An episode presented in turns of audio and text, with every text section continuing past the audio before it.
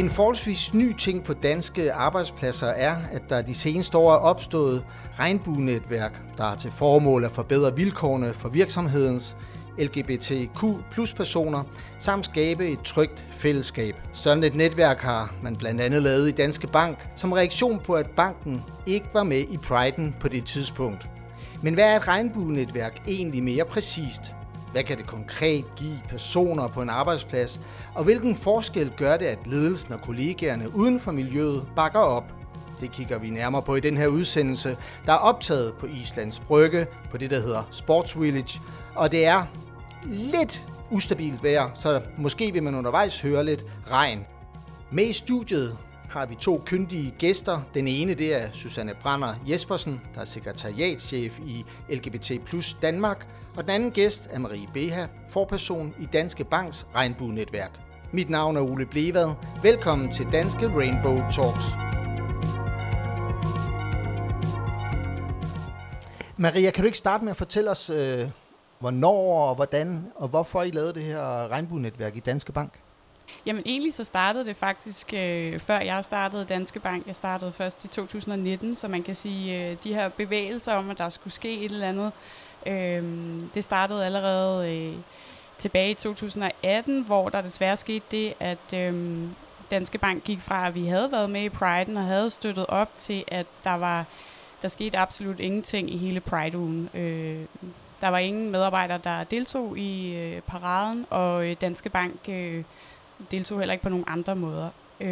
Og så skete der det, at der var et par kollegaer, der tænkte, det kan da ikke passe. Så egentlig så fik de gjort noget, måske skulle man sige negativt, fik de vendt ligesom til sådan noget positivt, og prøvede at bruge det til at komme et skridt fremad. Og hvor stort var behovet? Jamen altså, nu kan jeg jo ikke sige, hvordan det var at være LGBT-medarbejder for 10-20 år siden i Danske Bank, men da jeg startede, der synes jeg, det var meget tydeligt, at der ikke var den her LGBT-repræsentation. Altså, jeg mødte ikke nogen LGBT'er, som var åbne omkring deres seksualitet eller kønsidentitet, så hvis du spørger mig, så synes jeg, der var et kæmpe behov. Og hvad i antal personer, kan man sige det? Hvor mange medlemmer vi har i netværket? Jamen, vi har over 300 medlemmer af netværket, og det tæller jo så både det, vi kalder LGBT-medarbejdere, men også vores allierede, som jo er ja, non-LGBT'er, som bare rigtig gerne vil støtte op om vores agenda. Som man måske kan høre, så regner det rigtig meget. Det er det, der lidt kommer ind over lyden her. Marie, kan du ikke prøve at fortælle, hvad laver I det her regnbuenetværk? Jo, vi laver mange forskellige ting. Vi er sådan organiseret i nogle forskellige grupper af frivillige, og nogle laver sociale aktiviteter, og nogle laver aktiviteter i Pride-ugen, og så er der andre, der laver noget måske lidt mere politisk, kan man sige. Altså prøver at skubbe agendaen både internt og eksternt omkring LGBT-trivsel og vilkår i koncernen. Har du nogle sådan helt konkrete eksempler på, hvad I har lavet? Ja, altså vi har jo alle aktiviteterne til Pride-ugen. Det er nok lidt det, der ligger først for lige nu, fordi nu er vi her, og har vi jo masser af sociale aktiviteter. Vi har noget drag queen bingo, og så har vi noget dancing with pride, så har vi også et pride run, og så har vi de her, som jeg personligt synes er meget vigtige, altså de her inspirational talks, kalder vi dem, altså nogle foredrag, hvor der kommer nogen ud og måske laver lidt mere noget klassisk oplysningsarbejde, eller prøver på andre måder at inspirere ansatte og ledere til at skabe noget forandring. Og det er så stadigvæk nødvendigt at have det her netværk? Helt sikkert. Vi er da langt fra målet nu. Søgte I inspiration nogle steder, da I opbyggede netværket? Ja, det gjorde vi. Altså egentlig, det var jo ikke så organiseret igen, som det måske kan komme til at lyde. Altså det var jo et par medarbejdere, der satte sig sammen rundt om et bord og gik i gang. Og der tog vi rigtig meget udgangspunkt i vores egne oplevelser og erfaringer. Og så rakte vi også ud til Nordea, som jo faktisk har haft et LGBT-netværk. Det er så lidt mere i form af noget fredagsbar og sådan noget, de kører. Så spurgte vi dem, jamen har I nogle tips til os? Og så var det måske også nemmere for os at sige, hvad for en slags netværk vil vi være, når vi så hørte om noget af det, der ellers foregik i branchen. Det kunne være sådan vejen over til dig, Susanne Branner Jespersen. Du sidder lige præcis med det her område i LGBT+ Danmark. Hvor udbredt er de her regnbuenetværk? De er ikke særlig udbredt i Danmark. I Danmark ser vi det mest i de større virksomheder, altså som er globale i omfang. Måske særligt inspireret af amerikanske virksomheder, så vi ser det i IKEA, IBM, Nordea, Danske Bank nu. Men, så det er ikke det er ikke meget udbredt. Hvad kan man sige? Er det mere udbredt og mere en ting i andre lande, end det er i Danmark? Som jeg kender det, så er det mere udbredt i lande som England og USA, hvor man i højere grad har haft en opmærksomhed på, at hvis man ikke er meget bevidst inkluderende, så er man ubevidst ekskluderende. Det er jo selvfølgelig, fordi det er lande, som har historisk set haft en langt højere grad af diversitet, end vi har haft i Danmark. Altså diversitet på alle mulige andre parametre. Så man har iværksat initiativer for at lave netværk for folk, der er minoriseret på forskellige måder. Det kunne være etnicitet, baggrund, kultur, kropskapabiliteter og så også LGBT+ personer. Så derfor tror jeg, at det har været mere udbredt i de lande, end det har været i Danmark. Og hvad kunne man så gøre for at skrue op for interessen i Danmark, hvis det ellers er nødvendigt? Jamen i LGBT+ Danmark, der har vi jo en indsats, der hedder Empatisk Arbejdsmarked, hvor vi står til rådighed for virksomheder, der gerne vil gøre en positiv forskel for deres LGBT+ medarbejdere.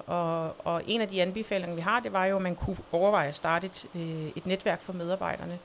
Der er også mange andre parametre, man kan kigge på, altså en personalepolitik, den repræsentation, man møder som medarbejder i virksomhedens både intern og ekstern kommunikation, og også bare niveauet af viden om de særlige udfordringer, man møder som LGBT+-person på arbejdsmarkedet, fordi der er nogle helt særlige vilkår, der gør sig gældende. Altså 27% kan ikke være åbne på deres arbejdsplads, og det er jo et tab for enhver virksomhed, fordi jo mere folk kan være sig selv, jo bedre trives ens medarbejdere. Jo.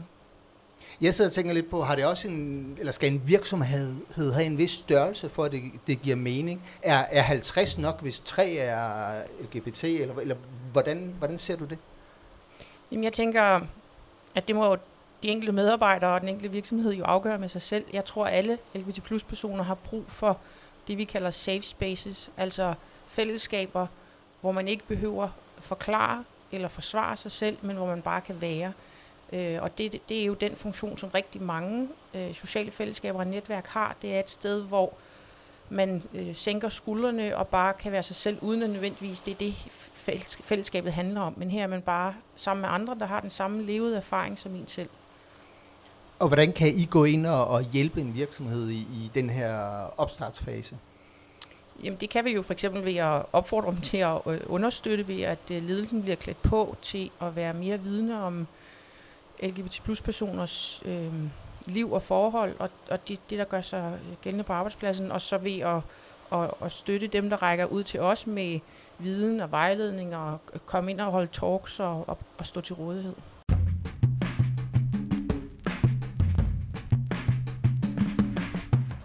Marie, hvordan oplever du, at den enkelte LGBTQ+ medarbejder i Danske Bank kan mærke, at de har fået det her regnbuenetværk?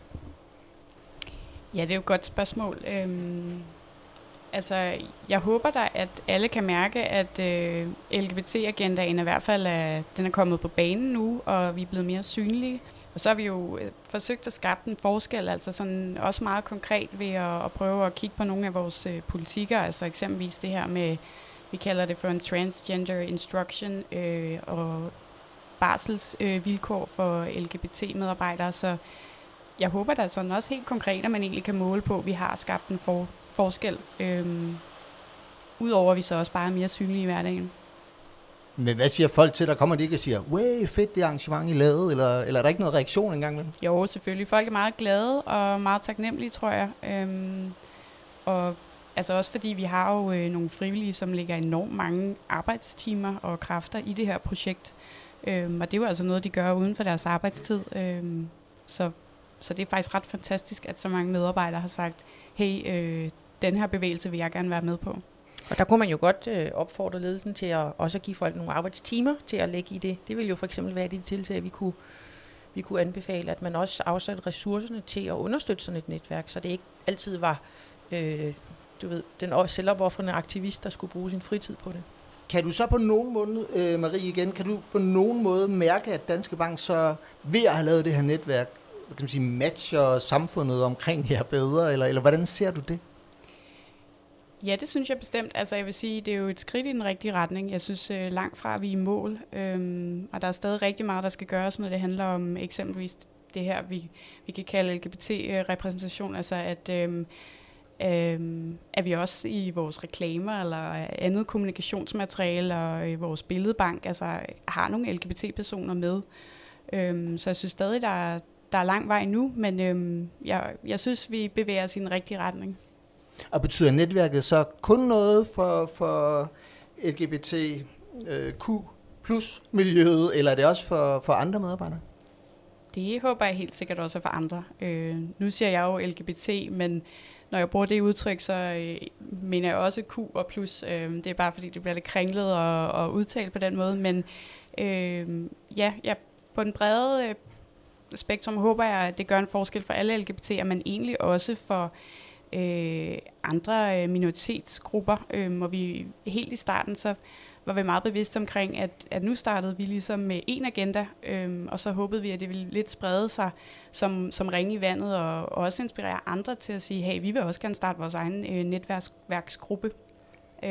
Og det er også derfor, vi har prøvet at oprette netværket, som det her, vi kalder Network in a Box, altså sådan, så man faktisk direkte kan snuppe konceptet, og så sige, nu vil vi gerne skabe en gruppe for, hvad ved jeg, unge kvinder, eller det kan være egentlig hvad som helst.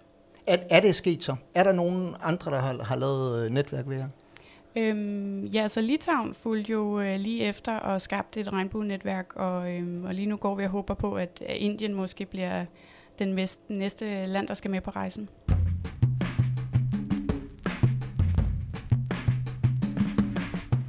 Så er der jo også det der begreb, som hedder allies, som er kollegaer, der ikke er homoseksuelle eller LGBTQ. Hvad betyder det, at de er med i jeres arbejde? Jamen, det betyder jo alt for os, fordi man kan sige, selvfølgelig er der mange LGBT'er, men altså, i og med, at vi har fået vores allies med på vognen her, så er vi jo bare en endnu større gruppe.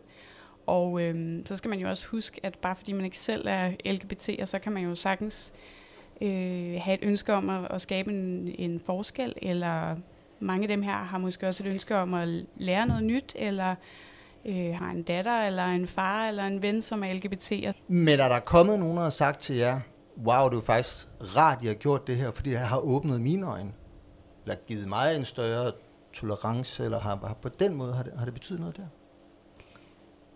Ja, altså, jeg lærer jo selv. Jeg måske kunne bare tage mig selv som eksempel. Jeg lærer selv rigtig meget ved at møde de her frivillige og være med i alle de her aktiviteter.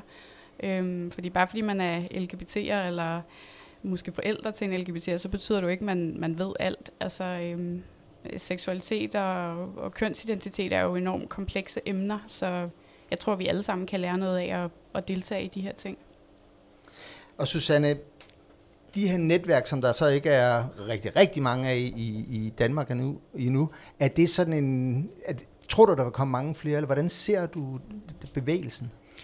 Jamen, jeg håber, at der vil komme mange flere, fordi vi ved, hvor vigtigt det er, at man kan trives på sin arbejdsplads, og jeg tror, at netværk på forskellige virksomheder kunne være et af de steder, hvor man kunne arbejde for netop at øge trivslen på arbejdspladsen.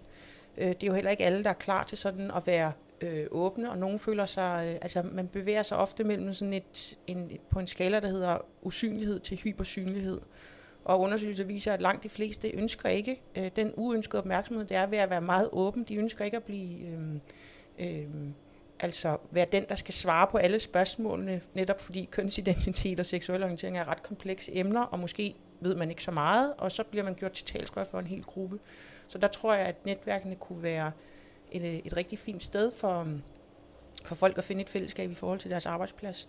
Og også som et sted, der kunne presse på netop i forhold til barselsregler for regnbuefamilier, omklædningsrum, særlige vilkår, der gør sig gældende for transpersoner. Altså at det kunne være et sted, hvor man for eksempel kunne gå hen og få råd og vejledning, før man måske tager noget videre til ledelsen eller ud i den større gruppe. Og så synes jeg, at det er virkelig dejligt at høre, at der er et grupper i Litauen og måske også Indien, fordi mange af de lande, som nogle af de her koncerner har filialer i, er jo samfund, der er meget trans- og homofobiske og bifobiske, og hvor det kan være meget utrygt at være LGBT-person, og det, at man så kan komme på arbejde, og så der finde et sikkert sted at være, det er jo virkelig, virkelig noget, der kan være med til at skubbe en samfundsudvikling i den rigtige retning.